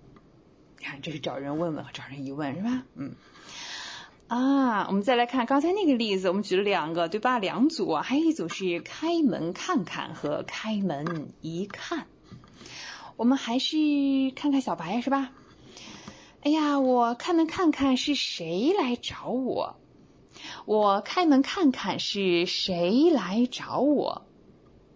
好，那这个时候呢，再换成开门一看啊，我开门一看，哦，原来是小白来找我啊，还是一样，你看一加上这个动词，后面跟的这个分句呢，就是这个动作之后的结果是什么？我打开门一看，结果是什么呢？哦，发现是小白来找我啊，再来一遍，我开门看看是谁来找我，我开门一看，原来是小白来找我。这是也是一个比较相近意思的一个辨析哈，但是对比那产生了这种结果。好，接下来的时间呢，我们来看一看三个比较相近的这个字的用法哈。一个是又又又一次的又，然后是再。再一次的再，好，再来一个还，还有一个的还，好，我们来看啊，嗯，还是举例子吧，举例子造句也是最好的办法啊。比如说啊，小白唱了一首歌，然后呢，他又唱了一首歌，啊，然后呢，他再唱一首歌，我们告诉他不要唱了，然后呢，他还在唱啊，好。小白唱了一首歌，然后又唱了一首歌，再唱一首歌。我们叫他不要唱，他还在唱。啊，这又在还，嗯，这个看看啊，它的这个又的基本用法哈，表示就是说同类的动作或者是情况重复的发生了。那么刚才唱了一首，然后又唱了一首，是吧？啊，嗯啊，通常呢是发生在就是前面这个事情已经发生了，啊，后面的动词会加个了，啊，又来了，啊，是吧？又写了，又唱了。再看这个在啊，在的基本用法是表示呢添加相同的动作或者是情况啊，也有这个重复发生的意思。嗯，但是呢，嗯，它是多用在将要发生的事情。好，我们再来一遍吧。再来一遍，你看没有了是吧？就动词后面是没有了，是吧？好，我们再看啊。接下来呢是看这个还，还表示这个动作是延续的，这个情况在继续当中啊，没有停止。对呀，这是又在还。比如说，嗯，小白昨天没来，然后呢，今天又没来。自从他走了之后呢？就没再来，啊，我们再等等吧，他还没来，啊，我们这又是又在还一种情况是吧？哎，昨天没来，今天又没来，啊，他走了之后呢，没再来，我们再等等他，他还没来，好，这个是又在还啊，嗯，我们口语当中用的当中比较多哈，我们来试一试哈，嗯，很多。年没有见过了，我们问问以前教我们的老师，我们会做什么呢？说什么呢？说他现在在那所学校教书吗？好，那他现在和在那所学校之间，我们用又在还哪一个比较好呢？啊，你看他现在还在那所学校教书吗？对呀，你不能说又在或者是在在啊，是吧？还在，那就是原来就在这个学校教书，然后这个这种情况继续着、持续着，那就是还在哈这所学校教书。再看啊，嗯，过几个月我就要回国了，过几个月我就要回国了，那我们用什么呢？嗯。我们是用又啊，在呀，还是还呀？我们来试一试。我不能说又过几个月，是又过了。如果是又又的话，过的后面也有了啊。那不能还过几个月是吧？这一听就不通哈。那只能剩下再是吧？再过几个月表示将要发生的事情。对啊，再再见的再，表示将要发生的事情啊。再过几个月我就要毕业回国了，很好。我们刚才讲的这个又啊，后面跟着动词啊，通常呢是会加个了。看下面这个，小白今天迟到了啊，那他昨天也迟到，所以今天怎么样呢？对，今天又迟到了哈。在今天和这个迟到之间呢，我们要填上又。小白今天又迟到了。再看啊，大学毕业以后，我。也没见过他。好在我和也之间，大学毕业后我也没见过他，是我再也没见过他，啊，再也没见过这个再也怎么怎么样，这是一个用法哈。再也呢是语气比较强哈，是强调了我再也没有见过他哈。一般的在的前后哈，嗯。都可以加上否定，加上不啊、没呀，呃，再没见过他，再不怎么怎么样啊，是吧？我们再看这个，嗯，还加上否定的时候呢，嗯，它只能放在还的后面，还没来啊啊，还不回家是吧？对。那你看，在又呢？实际在否定方式方面呢，这个又啊，就是表示已经这个实现的这个这个这种这种重复哈，比如说，也是只能放在又的后面。你看又没来，又不是我啊，这一次呢又不是小白啊，你不能说不又没又，不还啊，还没还，我们是还没呀，正常的用法。那接下来呢，我们又要进入同样精彩的中国文化常识这个小单元了，是吧？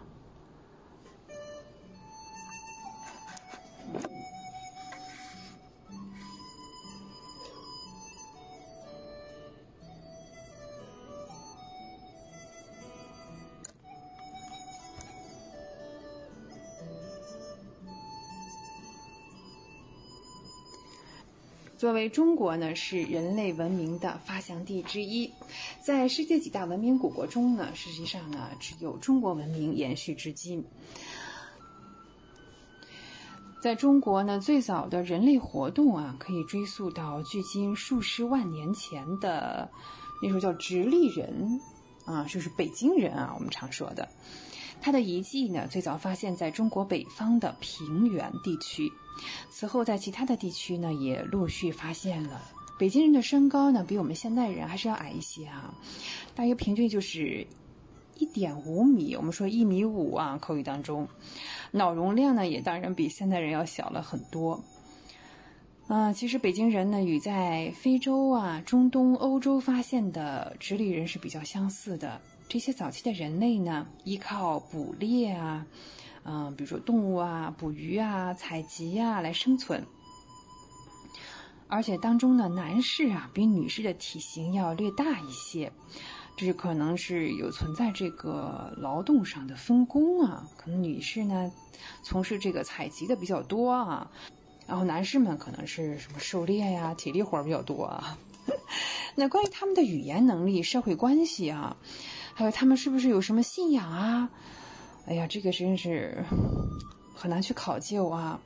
有一点可以确定的是啊，他们是用碎石啊碎的石头来制造工具，并且开始用火来烹饪食物，因为在一些这个骨头上存在着这个猛烈敲击留下的痕迹啊，嗯，而且是人的头骨上，这是不就是说明呢？哎呀，人的大脑也被吃过啊。那脑容量比较现在，就像我们现在现代人啊，比较大的是比较接近我们，出现在十万年以前吧。那时候是在非洲哈，然后到了距今五万年之前来到了中国，嗯，然后他们取代了这个北京人。这些人呢，使用火，并且用精良的石片来制造工具。在考古现场当中发掘出来的含有的工具啊，嗯，应该说哈，历史的进程真的是若隐若现，而且在这些工具当中，并且呈现出了明显的地域上的特点，嗯，同时他们也会埋葬自己的同伴啊，如果他们去世了啊，会埋葬他们。由于当时的人类哈受到了这个环境的制约。人口的数量依然是非常稀少的，嗯，是高级动物的一种，是吧？嗯，现在的这种制约，哈，嗯，其实是有利于保护物种之间的平衡，哈。啊，那在中国的新石器时代呢，应该是在公元前的六千纪啊，嗯，在世界上哈数以千计的旧石器时代文化当中，仅有为数不多的文化把农业呀。你像这个制陶啊，还有驯养家畜啊，还有研磨石器相结合，嗯，然后我们就可以把这个视为是新石器时代的特征。改进的工具呢，在狩猎和农业当中都发挥了很大的作用。我们推测啊，像我们刚才说的哈，男性和女性有不同的分工，嗯。在新石器时代呢，人们不是有了这个制陶的工艺了吗？对他们可以用，比如说篮子呀，储存干燥的食物，然后用陶呢，来储存一些需要保湿的啊，或者盛放一些液体啊、喝的东西啊，粮食的产量就增加了。啊，易易于保存了，是吧？然后呢，人类的这个人口的数量也迅速的开始增长。嗯，中国的农业大概是在公元前的五千六百年哈，到公元前四千年的黄河南部，在一个弯道的流域哈就开始了。黄河是东亚四大河系中最北边的一条，呃，其他的我们当然还知道长江是吧？嗯，中国南部的珠江啊，呃，都是位于亚洲的北部、中部，然后再向南就是越南的红河了。这些河呢，最终都是向东注入了太平洋。在公元前的，我们再说回去哈，这个六千纪的时候呢。嗯，这个地域呢，黄河地域呢是气候湿润的，它的西部呢是森林茂密的高地，东部是一大片的湿地。那这样一来呢，当年沿黄河流域的栖息的动物哈，嗯，比如说竹鼠，竹子的竹，老鼠的鼠啊，这个竹鼠啊，现在就是在亚热带的地区能看到。当然，黄河流域就没有，因为那个地方气候已经改变了。这说明当时啊，当时黄河流域的气候跟亚热带是比较接近的，是吧？那在中国农业发展中啊，很多重要农作物也陆陆续续的产生了。嗯，同一时期呢，嗯，我们的东南沿海地区呢就出现了这个甘薯和芋头。嗯，比如说我们北部比较多的还是这个粟，是吧？嗯。在中国的南方，人们开始种植水稻啊。与此同时呢，呃，小麦哈也开始传入了中国。嗯，水稻是我们中国原产于中国的一种植物哈，而且这种植物是影响了世界。嗯，虽然来自于中国哈，新石器时代的中国人呢。嗯，他们也是清理土地呀，焚烧表层啊。我们现在还有这个是吧？秋天还要烧是吧？烧麦秸秆儿哈。啊，然后呢，嗯，种植了一些简单的作物啊，包括这个蔬菜，比如说白菜啊。稍晚呢，就开始种植水稻、大豆啊，这两个都是原产中国啊。在土壤的肥力耗尽之后呢，哦，大家就开始迁徙了。这块地呢，可能就不用了，甚至整个村庄呢。呃，都被抛弃了，他还搬到别的地方去。这一时期的工具还是是石器，比如说石斧啊，对，石铲啊，石头做的镰刀啊，呃，我们家里蓄养的这些猪啊、羊啊、牛啊、狗狗啊，什么鸡呀、家禽类啊，也有了。嗯，当然那个时候还是野生的动物更加丰富一些，呃，狩猎依然是重要的经济活动。嗯，说起这个啊，我们想起两个文物啊，在马家窑，呃，这是现在的甘肃啊，马家窑，大约是公元前的三千三百年，嗯左右哈。那个时候是什么呢？非常有名的仰韶文化。好，以前有一个酒啊，就是叫仰韶酒。这是仰韶文化一个晚期的分支，出土的呢是一个彩陶器。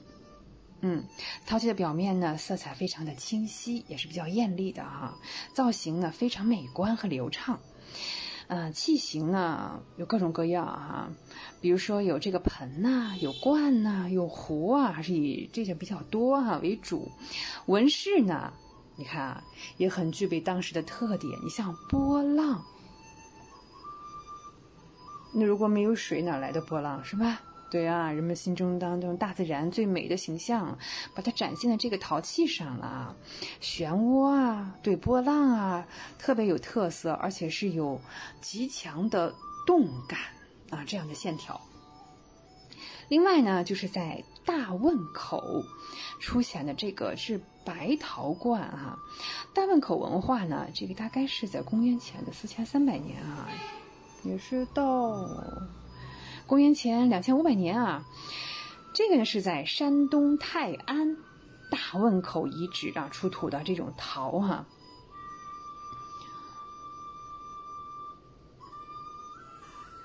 这是一种盛水啊，可以进行烹饪炊煮的一种器皿，也是大汶口文化当中非常典型的一个器物，造型呢非常独特，好像是一只嗯。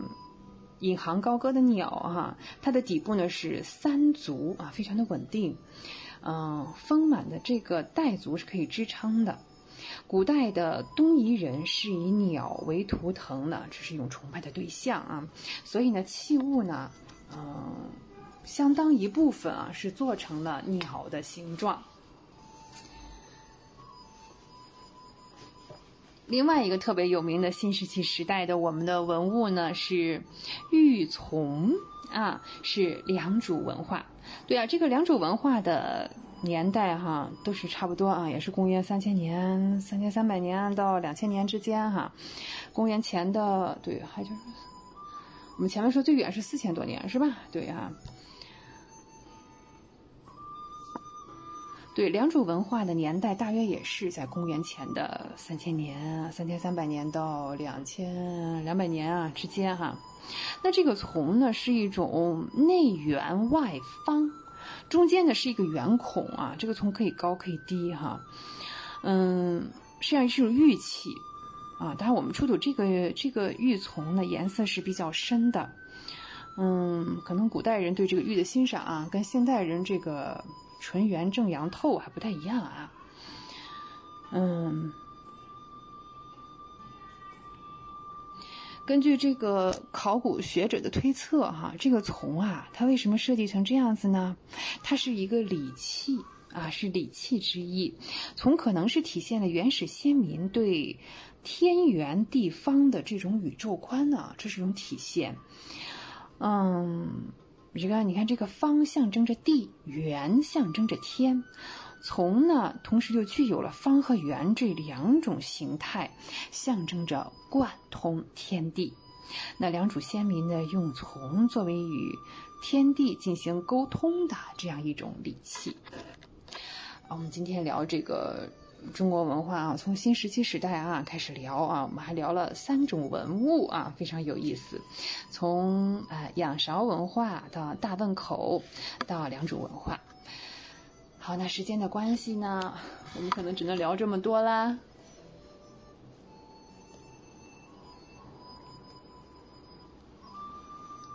好，我们今天呢，先跟大家聊到这里。呃，是不是深有体会？中文了不得，中文不得了。我是轩轩，欢迎您继续收听怀卡托华人之声的其他栏目。下期节目我们再会，再见。您正在收听的是怀卡托华人之声，调频立体声 FM 八十九点零，这里是新西兰中文广播电台节目。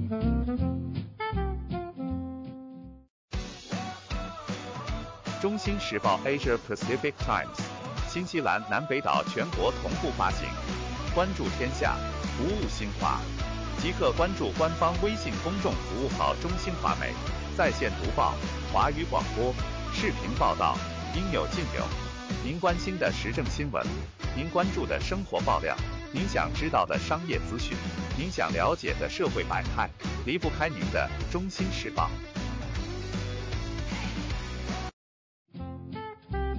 您正在收听的是怀卡托华人之声，调频立体声 FM 八十九点零，这里是新西兰中文广播电台节目。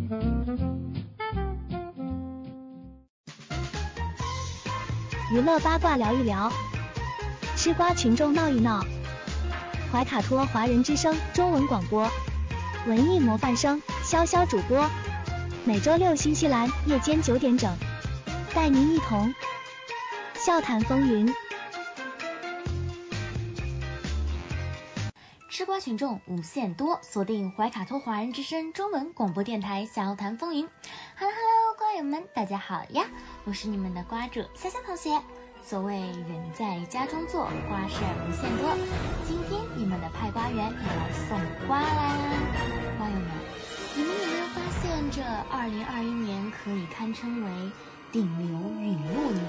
或者说顶流神秘年，不管你是何时成为的顶流，不管你是何时火的，反正只要你火了，不管你是火了十几年，还是刚火，你都无一幸免。终于在这个科技发达、网络流量至上的年代，在享尽流量福利的同时，流量所带来的反噬以及致命程度，如今啊，已经可以称之为是一击致命。而事件呢，从发现到发酵，再到最后的拍板定论，舆论的走向啊，可以说是越来越果决了。想想今年第一颗瓜，来来回回牵扯到了现在，竟然还可以闹出后续。今年的第二颗大瓜呢，也来回牵扯了足足有三月多之久。与前两个事件相比，这次张哲瀚事件可谓说是内娱史上引流引入速度之最。他那儿都已经不是流星缓缓划过了，他那是摔炮。为什么说是摔炮呢？张哲瀚他其实呢已经在演艺圈勤勤恳恳的打了十年多的工了。小伙子呢也是非常踏踏实实，演技呢也是备受肯定的。而他的身材有一说一，在内娱也可以算得上是顶尖的了。用他老板的话说就是。张哲瀚的身材，他的腹肌，他要是敢称第二，我都不知道谁敢称第一。至于具体他的身材有多好呢？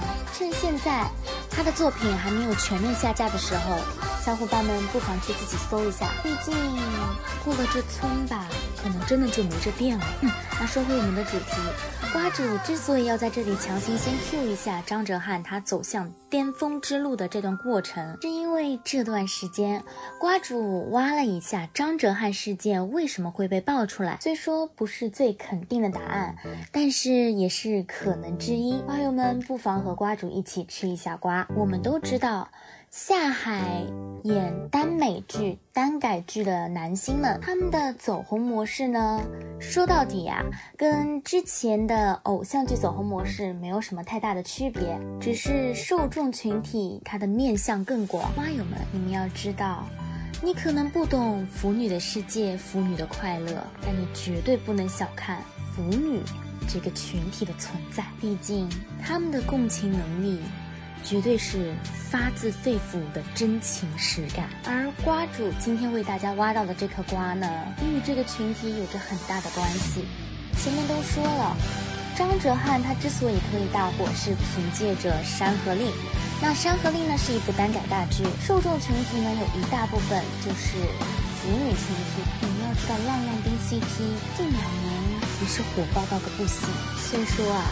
演员呢不能只固定在一个角色当中，角色结束了，宣传期结束了，CP 营销呢也应该终止。当然啊，龚俊和张哲瀚这对 CP 营销结束呢也是非常的体面。这里敲一下黑板，隔壁陈毅同学的团队真的不考虑抄一下作业吗？但你们要知道。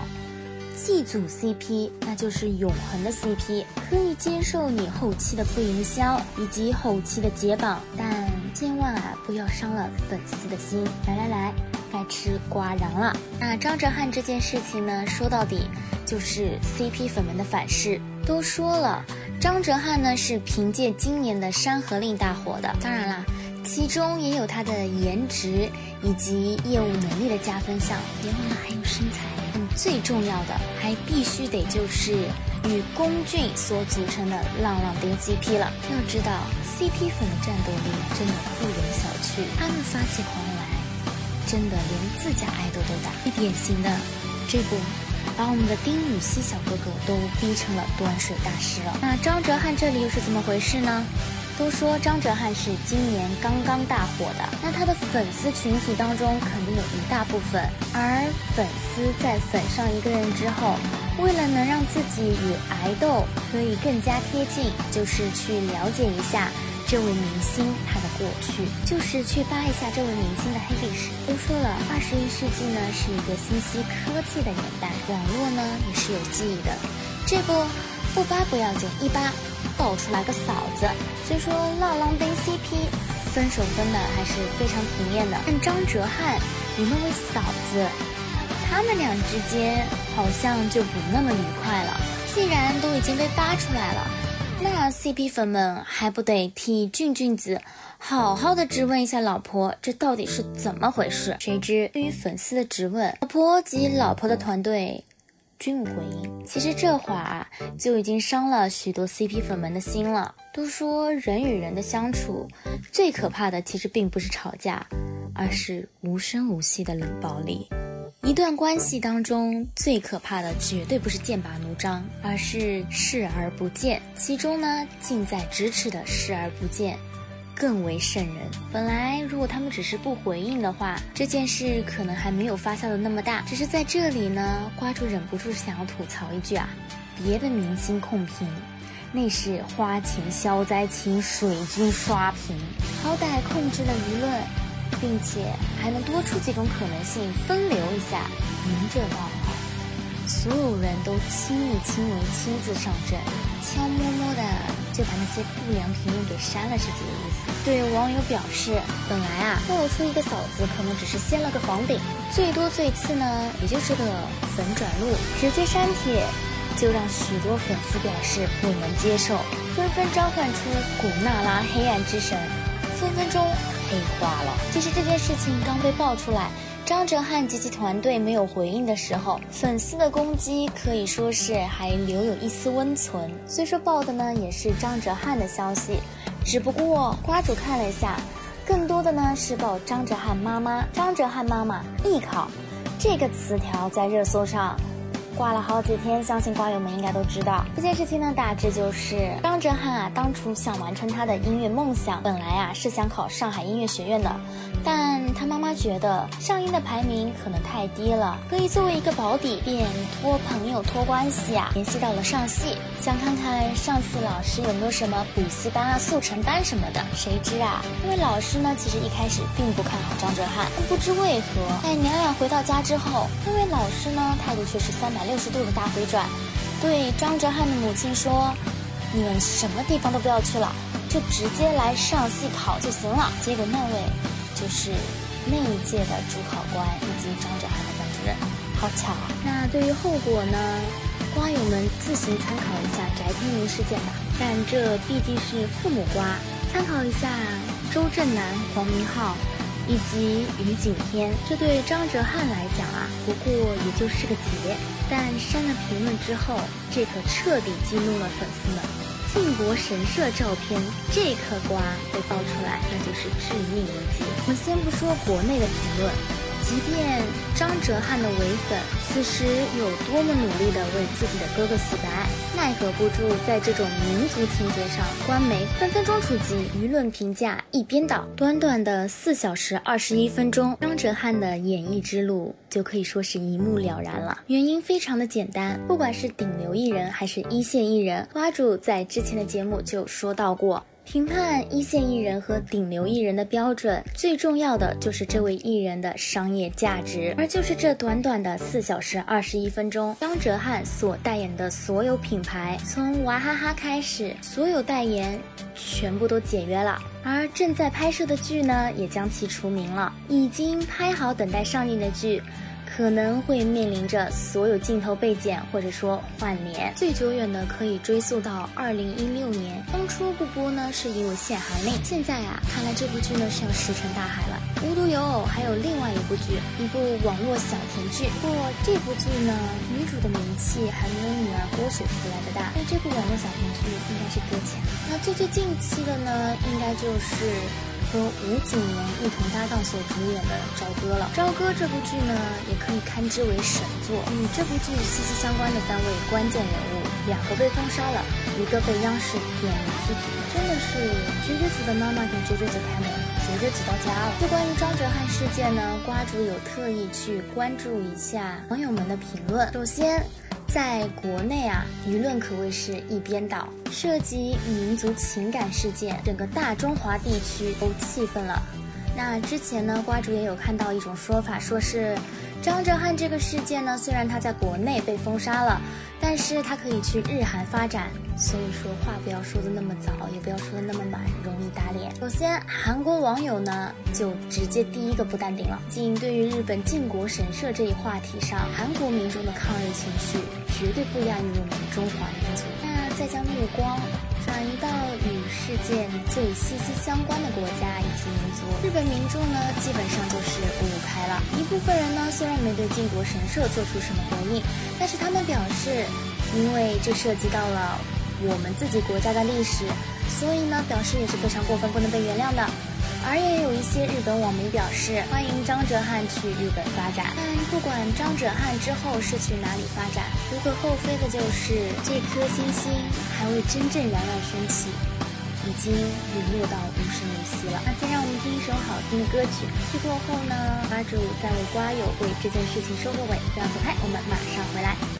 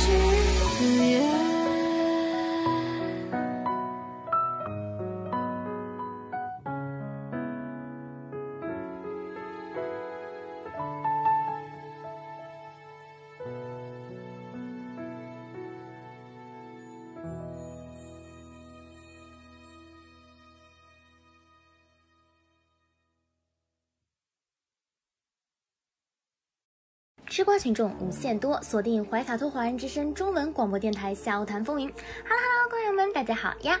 我是你们的瓜主潇潇同学。那我们继续为张哲瀚事件收一个尾。张哲瀚事件发酵之后啊，被波及已经被牵扯到的艺人，那是一波接着一波。首当其冲的呢，便是他的老板赵薇。毕竟赵薇旗下的艺人本来也就不多，而张哲瀚自《山河令》大爆之后啊，显然已经成为了赵薇公司的门面及重点培育对象。嗯，这次的事件呢，赵薇不免还是要被搭进去。原因很简单，那就是因为赵薇的黑历史当中也有与张哲瀚非常类似的经历。二零零三年《还珠格格》播出之后。赵薇凭借小燕子这一个角色，可谓是家喻户晓，真正的成为了当时的顶流一线明星。但就在这个时候，她为一本杂志所拍摄大片，而在这组大片当中，她被人诟病的便是她的服装。由于她当时所穿的衣服啊，实在是太像日本国旗了，所以呢。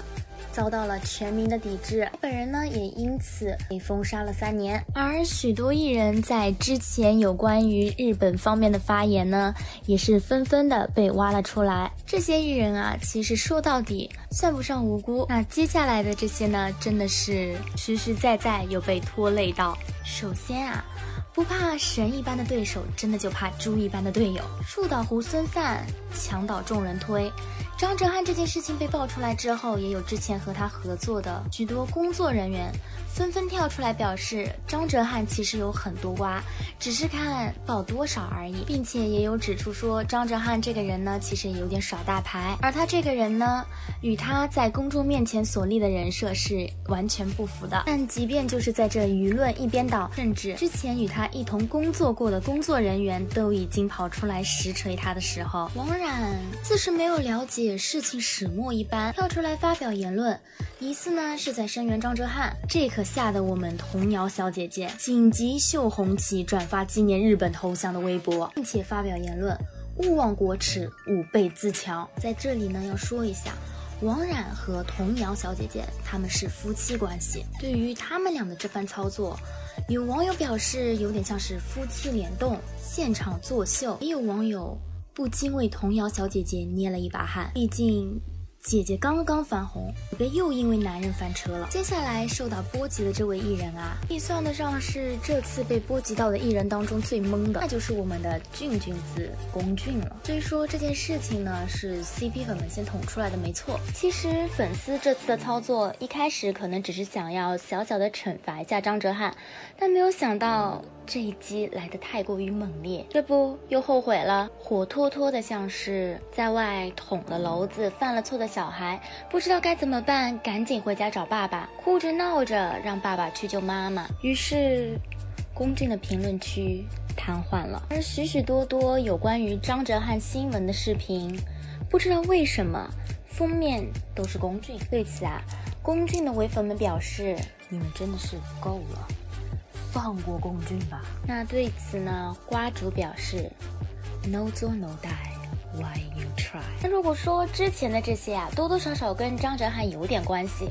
那最后这一位啊，真的就是人在家中坐，锅从天上来，好端端的跟人啥关系都没有。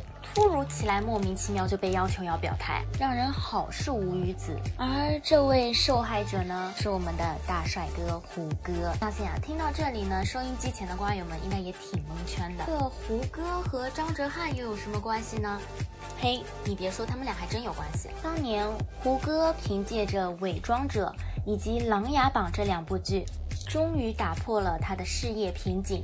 再次登上了事业巅峰，而张哲瀚呢，也可以算是演了《琅琊榜》当中非常以及极其重要的一个角色。这个角色贯穿了整部《琅琊榜》，可以说是《琅琊榜》中的男一番。是的，张哲瀚在《琅琊榜》当中所饰演的角色呢，叫做林殊，也就是梅长苏在得了火寒毒之前的名字。张哲瀚演了胡歌年轻的时候，不过两人年纪差了八岁。说得通。而他之所以被喊话呢，是因为张哲瀚呢已经被演员协会联手封杀，那就意味着他之前所演过的作品很有可能一夜之间全部下架。要知道，《琅琊榜》可谓是近些年的古装作品当中经典之经典。私心说一句，虽然《琅琊榜》这部作品呢，瓜主已经刷了八遍，但是瓜主真的不介意再多刷八遍。请求我们的演员协会广电总局千万千万放过《琅琊榜》。那最后啊，瓜主在整理网友的评论的时候，也看到了这么几条留言。首先是来自于外媒的一些网友的留言，表示不太能够理解这部操作。认为张哲瀚只不过呢是在一个地方旅游，并且拍了照片而已。那对于这些网友的疑问，瓜主想要用一些数据来回答：二十六省，一千五百余县市，面积六百余方平方公里，人民受战争损害者至少在两亿人以上。自一九三七年七月七日至战争结束。中国军队伤亡三百三十一万多人，人民伤亡八百四十二万多人，并有不可胜计、无法统计因逃避战火、颠沛流离、冻饿疾病而死伤者无法估量。无独有偶，国内呢一些张哲瀚的伪粉又发表一些言论说，这些都是历史上的事情。既然事件都已经过了，为什么就不能让它过去呢？那就这些网友的评论啊，瓜主呢用两位艺人作为例子进行回答。第一位呢，便是我们的 Justin Bieber。一四年四月二十三日，Bieber 呢在 Instagram 上面上传了在靖国神社前参拜的照片，并且配文感谢你们的保佑。照片一出啊，瞬间激起东南亚的民愤。虽说 Bieber 最后呢也是有删除照片，并且发表道歉，说自己只是在日本旅游的时候路过这里，并不知道这是靖国神社，也并不了解这段历史。但同年，他在北京的两场演唱会也被取消了。另一位呢，便是日本的水原希子。此前呢，网友有扒出一张他的背影照，似乎是在靖国神社前拍的。那对于这件事情，水原希子呢是拍视频道歉，并且在视频当中一再的否认照片中是她的背影，并且用中文解释说：“错把冯晶当马良。”他呢是冯晶，不是马良，但依旧是平不了名分。以上这二位呢，姑且是国外友人，而张哲瀚呢是实实在在的中国人。好了，那今天的娱乐瓜呢就都吃完了，瓜友们觉得怎么样呢？先让我们听一首好听的歌曲，歌曲过后呢，你们的电影关注即将上线，为大家带来本周的电影推荐。那不要走开，我们马上回来。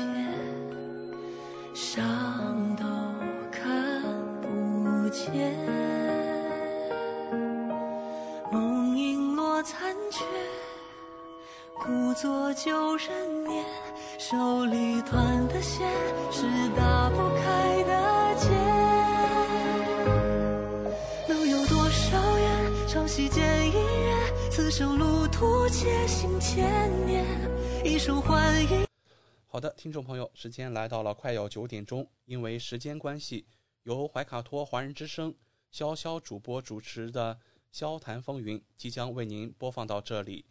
对我们这一档。